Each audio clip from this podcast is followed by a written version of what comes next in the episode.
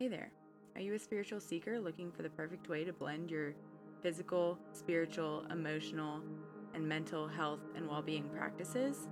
Maybe you already have an interest in yoga or astrology, or want to learn more about yoga's sister science, Jyotish, or Vedic astrology? Well then, I'm super glad you're here, and I'd like to extend you a very warm welcome to the Yogi Scopes podcast. I'm your host, Rosemary Holbrook. I am a yoga teacher and a Vedic sidereal astrologer, meaning I use the sidereal zodiac, so some of the signs might be different from what you're used to. To get a free copy of your sidereal birth chart, please visit my website, yogiscopes.com/chart. Now let's get started. I'm glad you're here. Hello and welcome to your Yogi Scope for the full moon lunar eclipse that is happening in sidereal Aries in Bharani Nakshatra on Tuesday, November 8th, 2022 at 6:02 a.m. So this is your episode for the eclipse. We are smack in the middle between eclipses right now. Well, not quite smack in the middle. Anyway, this is the third time I've tried to record this episode because both of the other two times I got really rambly and really tangent-y, and I was trying not to, and then I would just get like all in a tizzy because I was rambly. And so this time I'm just gonna ramble, and if something comes up, usually that's where the interesting stuff is. So I'll try to keep it short and relevant, but this is who I am as a person apparently. So as always, we're gonna talk about the astronomy, the yoga philosophy, the astrology that forms the archetype of what this eclipse represents, so then you can understand how to apply it to your life and yoga practice. And then we'll finish at the end with yoga practices and journal prompts to work with this energy, as always. So first, just a quick reminder that there's a membership for this podcast, and that's where I usually go to ask people questions for feedback about topics you want to hear about. Like, for example, normally on the first week of the month, I put out a monthly outlook because I asked the members one time and they said, yes, they liked the monthly outlook. It was helpful. So I continue doing that for them. And so I also, I skipped the monthly outlook this time because I was going to put out the eclipse episode next week because the eclipse is next week, and I was going to put out a monthly outlook this week, and the members said, no, they would like eclipse information sooner. So next week will be sort of a monthly outlook. We'll talk about the rest of the stuff sort of happening this month, like a good overlook. But FYI, I bring that up because the membership is not open right now. It used to be that you could just sign up anytime you felt like, but I decided not to do that anymore, or for now at least. Maybe one day it will be open that you can sign up anytime you want. Again, that might be a thing. I reserve the right to do that. But right now I decided I'm implementing a lot of huge changes to the membership to try and make it more of a community hub than it already is. It's already a super supportive community around all this astrology stuff, and we get to just nerd out about our charts and stuff together and practice yoga together. It's already pretty connected in that way, but I'm just implementing some changes to make it easier to access and easier to integrate into your life. So I thought I would close new signups, so I'm not having to do any kind of onboarding or anything in the meantime while I make it more organized, way easier to access and integrate into your life in small chunks and bits, because that's the idea. Is we want to learn our charts and learn astrology and apply it to our life as a practice and integrate it into our daily lives. So that's the idea. It's closed right now. It's going to reopen. So this is why I'm I have to say something about it. So jump on the waitlist if you're not already. You can go to yogiscopes.com/waitlist, because currently that's the only group program I'm offering. I don't have any courses or anything. It's just the membership. And so just go to waitlist, yogiscopes.com/waitlist. I will also link it in the show notes if you want to do it right this second. You will get, if you join the waitlist, you'll get early access, special deals, all kinds of stuff. It's going to be fun. The whole, when I reopen the membership, it's going to be a whole fun thing. There will be a workshop, in fact, to kind of kick off our new members and new time in the membership. So you don't have to join or sign up for the workshop if you don't want to. But so as it's been, we've been having new moon circles in the membership, and the feedback I've gotten is that the time is hard. Like, we just can't find a time that works best for everybody. So what we're doing instead is you'll still get new moon and now full moon practices, rituals, yoga practices you can do, and journal prompts you can do on your own time in a pre-recorded format. And then we'll have a time to gather together. And instead of the new moon circle, we're going to be doing monthly workshops about topics that members have asked me about. And so we're starting with just birth chart basics. So this is like, you don't have to already be an expert in astrology. I'm going to explain the rundown of your birth chart, answer questions that I often get about how to understand a birth chart, so that you'll be really set up if you join the membership, or if you're already in it, to really get the most out of the kind of stuff that's in the membership. And if you can't attend live, the recordings of these will, as always, be housed in the membership, and there will start to be more lessons starting, pretty soon. I'm pivoting to incorporate weekly lessons. So like when I say a certain yoga practice, there will be just a quick, not like a whole, what it's been is like whole hour long practices to work with any of these astrological things going on. But instead I decided not everybody has time to go and do an hour long practice all the time. So maybe you want to just do one little practice I mentioned, like a mantra or something. And so just all with the intention of making this stuff easier to add to your daily life and just do in little nooks and crannies and integrate it as you go, which is the idea. So that's the overhaul of the membership that's happening right now. I'm really excited to welcome some new folks in there at the end of the month when it does reopen. So go ahead and get on the wait list. Pencil in November 20th, Sunday it'll probably be at 10 a.m. I put out a poll to the current members if they want to change the time, even though 10 a.m. was the time that we voted on like forever ago. So if you are a current member and you didn't see the poll, ask me about it, or go vote in it if you did see it and haven't voted yet. So yeah, that's the housekeeping announcement I wanted to make. Now let's talk about the eclipse. So first thing I want to mention, because I've been kind of like foreshadowing about this, that the eclipse is happening on election day here in the U.S. So if you're not in the U.S., maybe that doesn't matter so much. U.S. politics do tend to be the spectacle in the rest of the world, at least in recent years. Anyway, it's happening on election day, and I think it's interesting because I don't know about you, but I have been getting all of this mail from two senators who are competing. And I guess like I'm in their district, they're for U.S. Senate, and they are just straight trashing each other. And I'm getting flyers about it in the mail and have been for weeks.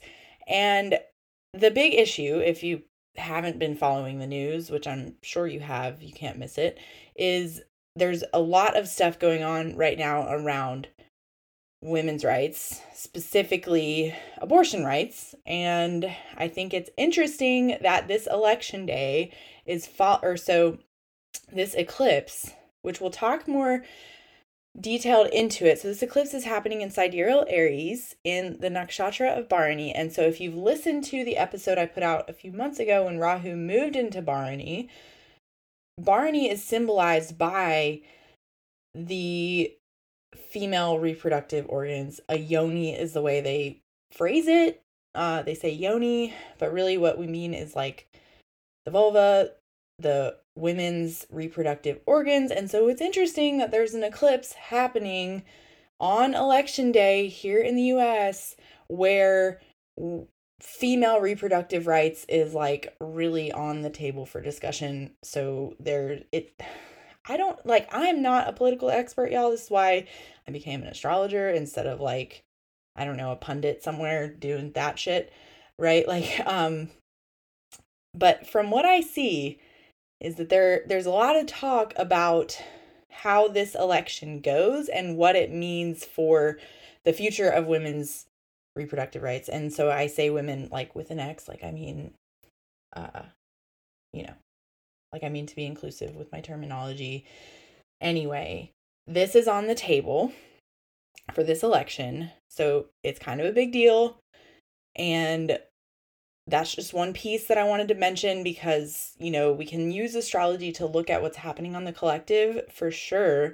But it's also just the way I like to approach it in general anyway is like, okay, that's a big thing and I'm sure it's on all of our minds, but what can we do about it? We can vote. And beyond that, Mars is retrograding in Gemini right now, so probably don't go trashing people in the comments on social media. That's only going to cause more inflammation in your own mind. So if you can do it in like a grounded way, be in the comments on social media, I mean, then sure, fine, do that, but just be careful that kind of energy and inflammatory speech, especially in the comments on social media or wherever you find yourself talking to other people about this kind of stuff, it might be a little extra inflammatory right now, and being just inflammatory with your speech never changed anybody's mind, but you're probably going to feel like it. So for your own self-care, please stay out of the comments right now, especially during election time, so I get sidetracked. Maybe I should rewind. I don't know. So this Aries is ruled by Mars. And that's where Rahu is. That's where the eclipse is happening. Mars is retrograde right now. And we have on next Friday, so this is the kind of stuff that if I had my shit together more than I do, I have my shit together pretty well for somebody that has a 7-month-old and a 3-year-old. Anyway, we have next week after the election, right? You know, we have Venus will be entering Scorpio. Mars will retrograde back into Taurus, which is on a axis with Scorpio, and Scorpio is the other Mars-ruled sign. And so if you didn't know this, now you do. I'm going to tell you, I'll remind you that when we say axis in astrology, we mean any signs that are, so like in the sky, they would be directly across from each other. They're 7 signs apart. So like Aries and Libra make one, Taurus and Scorpio make one, Virgo and Pisces make one, Capricorn and Cancer, Aquarius and Leo. So these are like most I just mentioned of the axes, these signs that are across from each other. And in Western astrology, there are all these different aspects that we talk about. And so you might have heard of like trine, square, quintuple, I don't know. There's a shit ton of them in Western astrology. In Vedic astrology, every planet has a drishti. You might have heard that in your yoga classes before. Drishti, a gaze, which means it's used interchangeably with like aspect, which like in a functional nature means that planet is kind of also working on whatever sign house in your chart it's looking at. Drishti, it's gaze, where it's looking, and that's aspect. And so in Vedic astrology, we have a lot less aspects, but every axis is like a mutual aspect, if that makes sense. If it doesn't make sense, don't worry about it, or you can reach out to me and ask me about it. And that's the kind of thing I'll be filling in the membership, like just a quick little 3 to 5 minute lesson about all of these different concepts that I might be likely to bring up on the podcast, so that if you want to, at various points, dive more deeply into your astrology study, you can do so in a bite-sized way that like really fits into your life. That's my goal.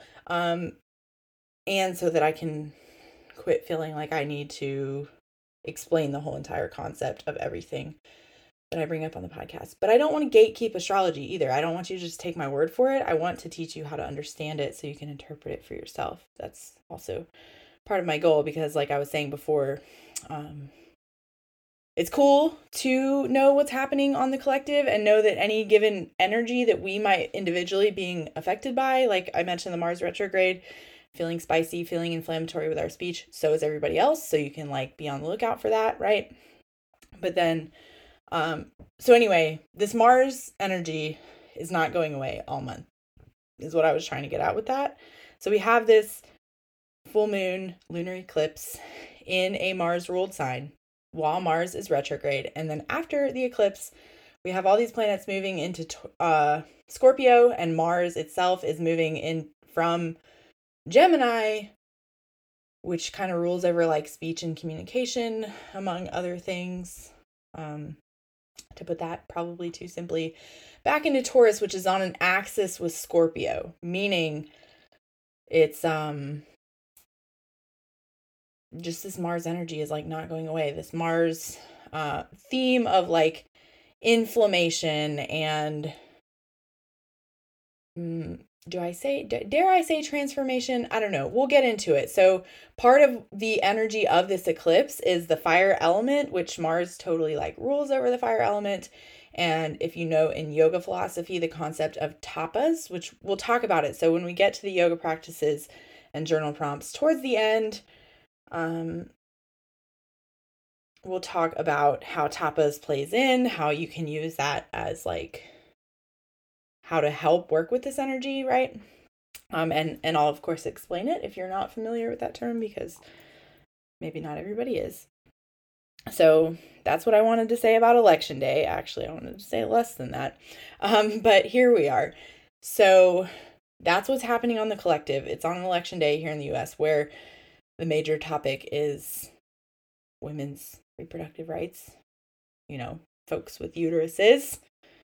Reproductive rights. And so that particular anatomy, the female anatomy, is the symbol for Bharani Nakshatra. And so the whole archetype is being activated, being brought up. And so this is how, like, when you look at astrology, or at least when I look at astrology, we look at the archetypes of the signs, of the planets, and we see where those archetypes are showing up in our life and on the collective, and that is like what astrology is for, right? In my opinion, at least that's how I approach it. So, yeah, so how is the archetype of female anatomy showing up in your life? Okay, that might not have been a helpful question. So let's get into it. Let's get into more of what that archetype represents so that you can more fully examine what areas of your life are being impacted right now by this. So the womb, if you will, which is actually, so the symbol for Bharani Nakshatra is a yoni. So it's not technically quite the womb. So it's really like the portal, right? And eclipses are already considered to be like portals. They're turning points. They're like this massive change in energy that happens. So they happen twice a year, actually technically 4 times a year, because there's 2 sets of 2 at least every year.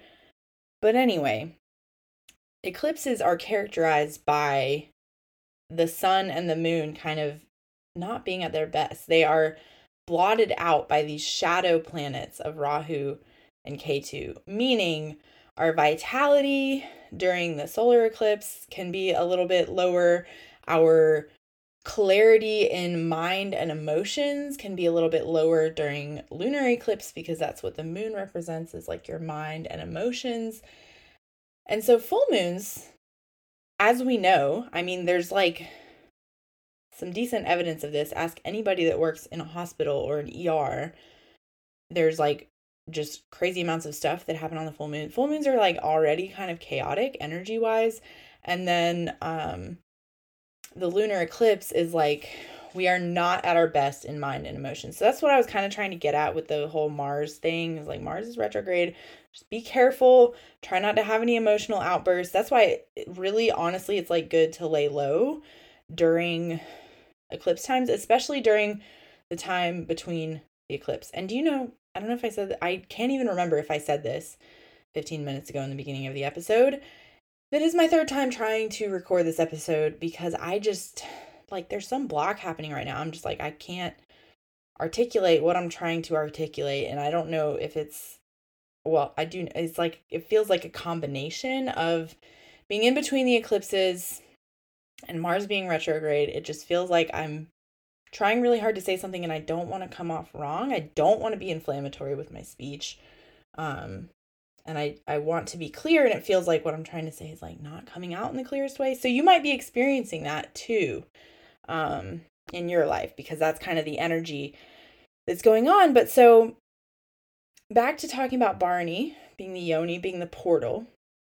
Can we explore that archetype of birth? Like, what is the yoni like 4 biologically is for giving birth. Like, it's our reproductive organs, right? And so often, especially those of us that enjoy astrology, we set, you know, new intentions for what intentions we're trying to bring forth at every new moon, and we set intentions at the full moon to kind of like pare back and cut away things that are no longer serving us that might have been a past intention, right? You know, like sometimes we set intentions and it's like, okay, that worked for a while and now we need to set a new intention, but to bring the new intention in, we need to get rid of the old. And so that's kind of the cycle we do with the moons, the new and full moons. But I want to ask you, how often do you consider what the process of birth is actually like as it relates to setting your intentions? So if you've never given birth, I'm going to kind of explain some of what it's like to you without, I'm not one to go into the gory details. So I've had 2 children, and I'm not going to go into the gory details. So don't worry about that. But I'm going to explain some things that, like, before I was ever pregnant with my first kid and I started researching this stuff on my own, nobody ever told me this shit. I had no idea. Like, we have this idea from the movies, I guess, and TV of what birth is like, and it is nothing like I thought before I was there. And so a lot of folks, their first birth is a very, like, of an actual human, I'm saying. And I'm explaining this to explain, like, if you're trying to birth something else in your life, whether it's an actual human or like a big project, whatever, which you might be, especially while Rahu is in Bharani. And then this eclipse season can be a good time to kind of bring those things forward. So let's just understand the archetype of birth a little better. And so this, you know, maybe you have heard a little bit about it because that's a lot of the stuff I've seen going around with the reproductive rights conversation I was talking about that's, like, kind of been at the forefront of our minds lately. I think I've seen more talk about, like, this is why maybe we shouldn't force people to give birth, because birth is fucking scary and traumatic, can be, because a lot of people go in and they have no idea, like, what's going to happen, right? So they call it labor. When a person is about to give birth, we collectively say they're going into labor. And so there's some movements out there in the birthing world, which this is, like, pretty niche. If you're not, like, a birth worker, you might not know this, but in the birthing world, and this is fresh on my mind because I have a 3-year-old and a 7-month-old. So I've been pretty much in that birthing world, like, a lot for the past few years of my life, just as a person giving birth. But there's movement to call it something else, and now the word is escaping me, other than labor. But when you start having contractions, so they're like, we want to call it something else because labor sounds, like, scary, right? Well, it kind of, like, honestly, it kind of is scary. Or it can be. It doesn't have to be scary, but what it is work. It is work to go into labor and to give birth to a whole entire human, to fit, like, you know, a freaking 10-centimeter head through a much smaller than that hole, right? And then you're not done. So once you give birth and you go through that whole process, no matter how you give birth, here's also something that nobody ever told me about before I took a birthing class when I was pregnant with my first child.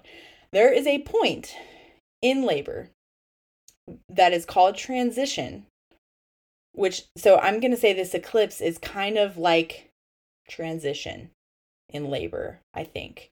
And what transition is it's this moment where the baby has moved down enough for the birthing person to start pushing that baby out. So it's a transition point in labor where instead of working the baby down to get it out, you're actually getting it out. Like, now the baby is going to start coming out, right? Like, you're giving birth. You're not just, like, getting ready for birth. Now you're giving birth. And transition is characterized, birth workers, people that have been in it for a long time will say, they'll tell you, they can tell that the person has reached transition when they feel like they can't do it anymore. That is, like, what it's characterized by. They're like, and I went through this with my first kid. I had home births with both of my children. If you want to hear about my birth story, that's actually the first time I started to record this podcast. I was like, I'm going to tell my birth story. And then I decided I should not do that because it's not important. But if you want to know, I'm happy to tell you.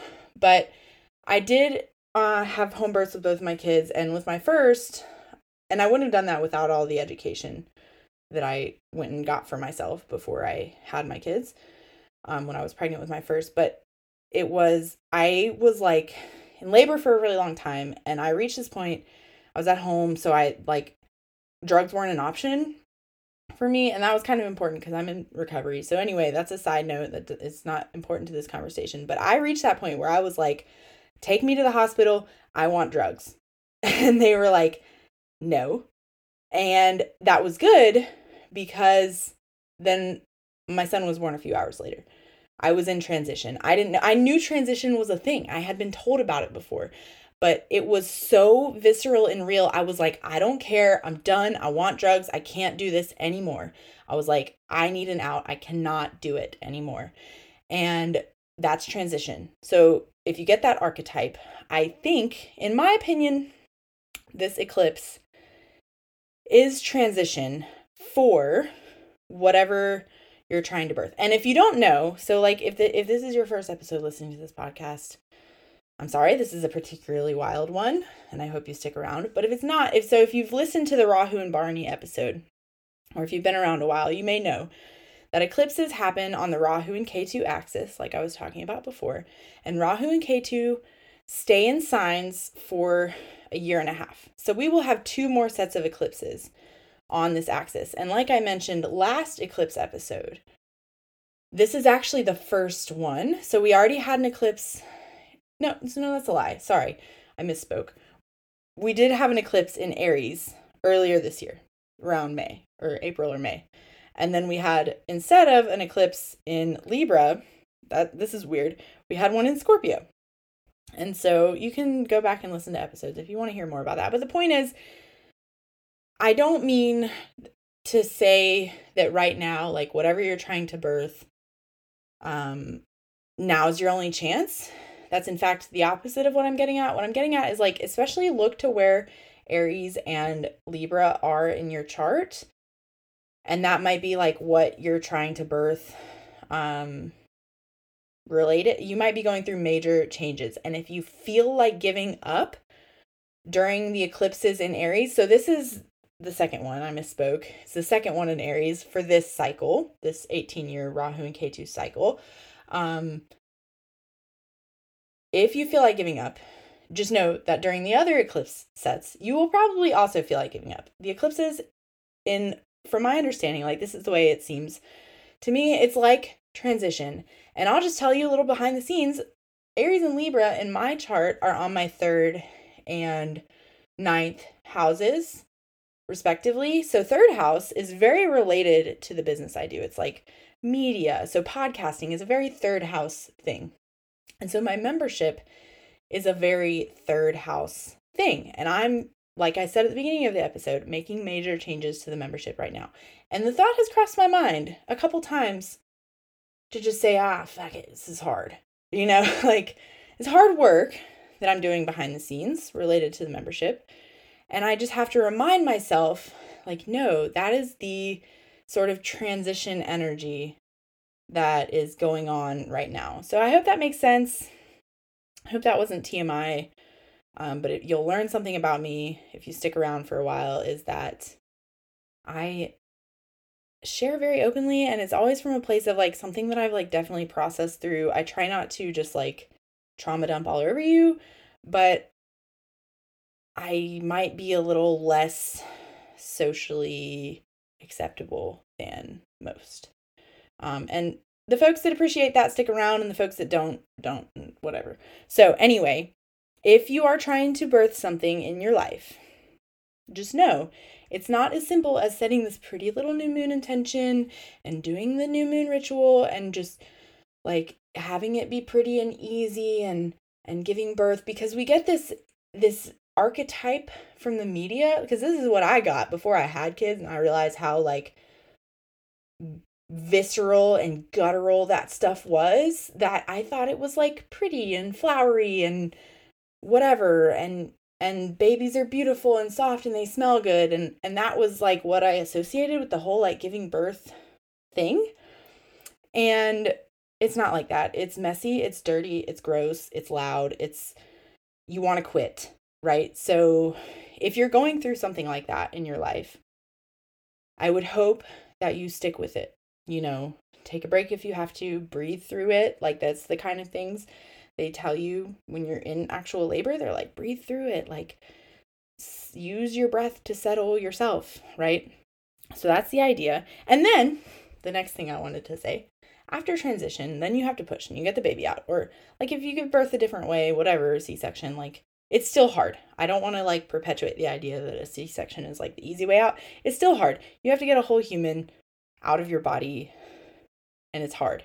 And then once you're done with that, then you have to go about raising that human. Like, you got like 20 more years of hard shit ahead of you, right? So this is the kind of idea, like, so if you're birthing something in your life, which this eclipse might bring that about. So if you've been around and you already kind of have some idea, or maybe you already know, you're like, yes, I know the big project I'm trying to birth in my life. Or maybe you don't, like, it might start coming up now. So for me, it's like this business is like my baby, aside from my actual babies, right? Like Yogi Scopes is the thing I'm trying to birth in the world. So for you, it might be, maybe you want to write a book. Maybe it's like a big project at work. Maybe it's a creative project. And so I don't mean just little things.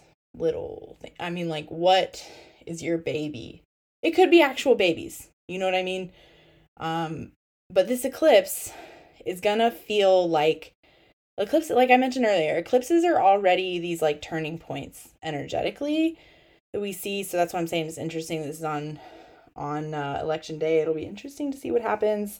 So just a couple more notes about Bharani, because I hope I really drove home the point I was trying to get about birth. And I hope that was the pep talk you needed, that if you're going through some hard shit, trying to bring something into the world, that it's okay that it's hard. Because I feel like we get this message a lot also that if something's not effortless, it's not worth doing, or that if something's, you know, what is it in the spiritual community, that it's like, if it's not aligned, you'll be able to tell. It's like, no, just because something's hard doesn't mean it's not aligned for you, right?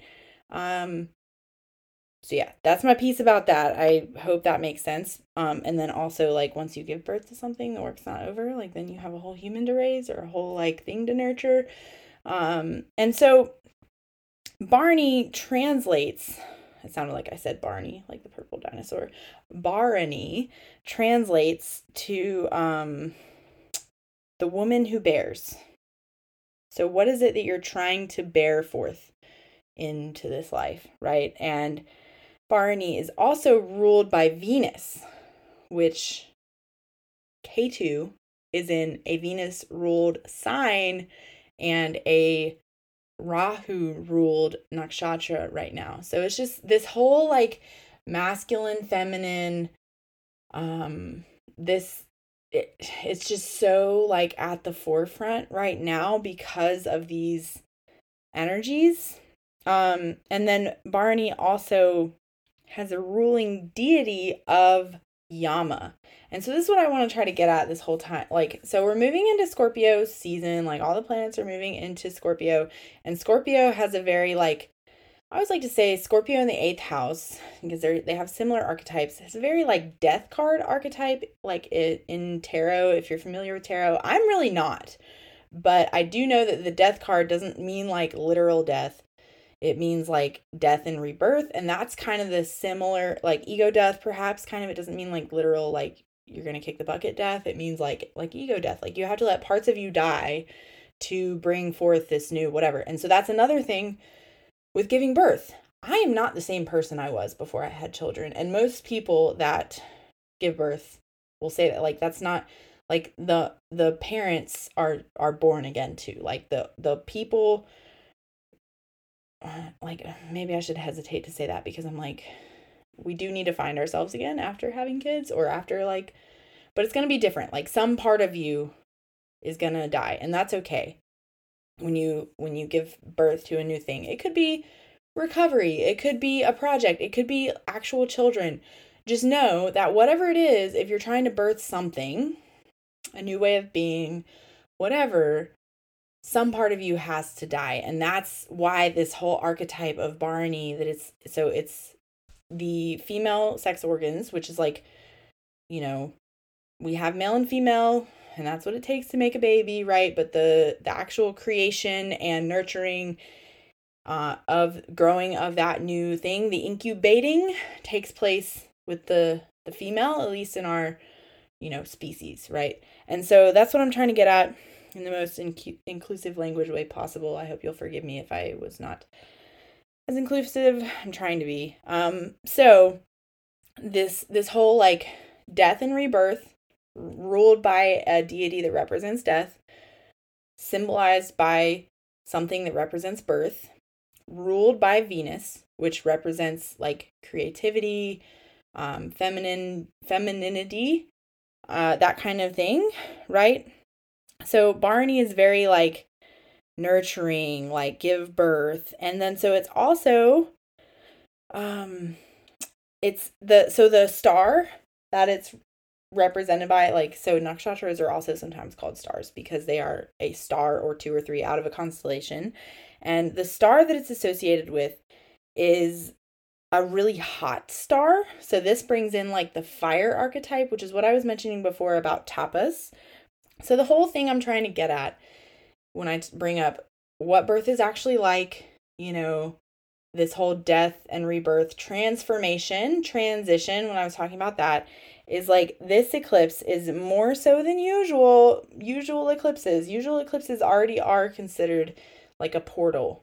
Like what you do now is going to affect the future. It's going to like resonate into the next, you know, coming months for sure, years perhaps, right? So I don't say that to like put pressure on you. I'm not trying to say like, oh shit, scramble to like do something. You know, I just mean like if you are plotting ahead, putting one foot in front of the other, trying to show up in the way you want to show up to create whatever it is in this life you want to create, that's powerful. Like there's power in that. And it could be something really small that you're doing to bring that about. Because like I was mentioning too, we have two more sets of eclipses in Aries and Libra. So it's going to be like we're going to be birthing portions of whatever it is we're trying to birth over the next year, basically. We'll be working with this energy. And so it's a very like, so in the Vedic system, we have the fire element. We see that show up with like, you know, Pitta Dosha. We see it show up with Tapas, the fire of transformation, Agni. So there's also like within the fire element, there are different sort of like types. So, there's the fire of refinement. There's like the spark. And so Bharani is more related to the spark. It has the qualities of that spark of when the fire is very first ignited, right? It has this quality of spark. So that's what I hope I've driven that point home. That is like, there is a spark happening right now. And maybe it's like a spark of transition of like you're getting something out, or maybe it's a spark of something new is about to begin. So how can we embody this energy in our yoga practice? You know I was going to get there. So you might revisit the Rahu and Bharani episode. We're going to talk about some of those same things again. We're going to revisit pelvic floor and diaphragmatic breathing. Those are some themes that will be coming up because the yoni, pelvic floor, whether you have a yoni or not, you have a pelvic floor. So in diaphragmatic breathing, a lot of times we do what's called reverse breathing, and that causes problems with our muscle coordination, especially if you have given actual literal birth to humans, no matter how you gave birth, it can get messed up. And for a lot of us, it does anyway from chronic shallow breathing. So pelvic floor and diaphragmatic breathing, extra indicated right now. And then in our practice, so in our weekly practice, you can still join these for drop-in, even if you're not in the membership, but in our weekly practices, next week, we'll be exploring open and closing movements because, and especially with the shoulders and upper body, because related to Mars retrograde, if you go back and listen to that episode, if you haven't already, Mars is kind of related to the shoulders and stuff. So we'll be exploring that open and closed movements for embodying the like death and rebirth, this like turning inwards to explode outwards kind of archetype. And then also, we'll probably do a pigeon pose in our practice, or even if we don't in our practice, pigeon pose is a good one. So I did a Instagram post about this yesterday. Why hip openers are considered like emotional, or like why people say emotions get stored in the hips. And so I explained it more on that Instagram post. You can go find it. It said, why do we cry during hip openers or something like that? Go find the reel I made and read the explanation. But the idea is poses like pigeon pose, or at least why I bring that up now, are poses that help us ground in the face of intensity. So what I'm telling you is this can be an intense time. This eclipse period and while Mars is retrograde, this is going to be intense. Like it's not going to be easy. I'm not trying to like fool you and make you think it's going to be sweet and easy. I think it's intense. I think there's a lot of intensity coming our way. And our yoga practice, the greatest gift that it gives us is the tools and practice at using our breath to soften our body, to slow our mind, and to ground in the face of intensity. So we'll be working with some of that in our practices if you join me, or if you want to incorporate that into your own practice. Certainly, that's the idea. It's not just like pigeon pose for the sake of pigeon pose. It's for the sake of grounding in the face of intensity. So it could be any pose, but that's just the one I brought up as a good example that most of us can relate to. And then second chakra work, all related to the pelvis, you know, and second chakra is like flowing movement. So I'm kind of embodying this femininity and moving around the pelvis, that kind of stuff will be good to embody this energy as well. And then tapas. So at the risk of like doing a whole nother specialty episode right here at the end about like what tapas is, you can look it up. It is the fire of transformation. It's this idea in yoga philosophy that to transform, we have to go through a fire, the fire of transformation, which is tapas. It takes heat, it takes tenacity, it takes everything I've mentioned in this episode so far. So those are some themes you can explore in your own practice, or you can join us for a practice. You can go to yogiscopes.com/classes to find that. And so, you know what? I'm only going to share the journal prompts with the members this time, or with people who ask me, because I'm running out of time. And so just a final thought I want to leave you with is, don't leave 5 minutes before the miracle. You might be in transition, right? Don't dig up the seeds that you've planted. Just continue nurturing them. And that's all. So make sure you go jump on that waitlist for the membership. I do still have readings open if you want a reading about how this is might be affecting you personally. So final reminder that I always say, please remember to keep your feet on the ground, your head in the stars, and stay in the light. Until next time, friends, stay hydrated. Mars is retrograde, a lot of fiery energy going on. Talk to you soon. Bye.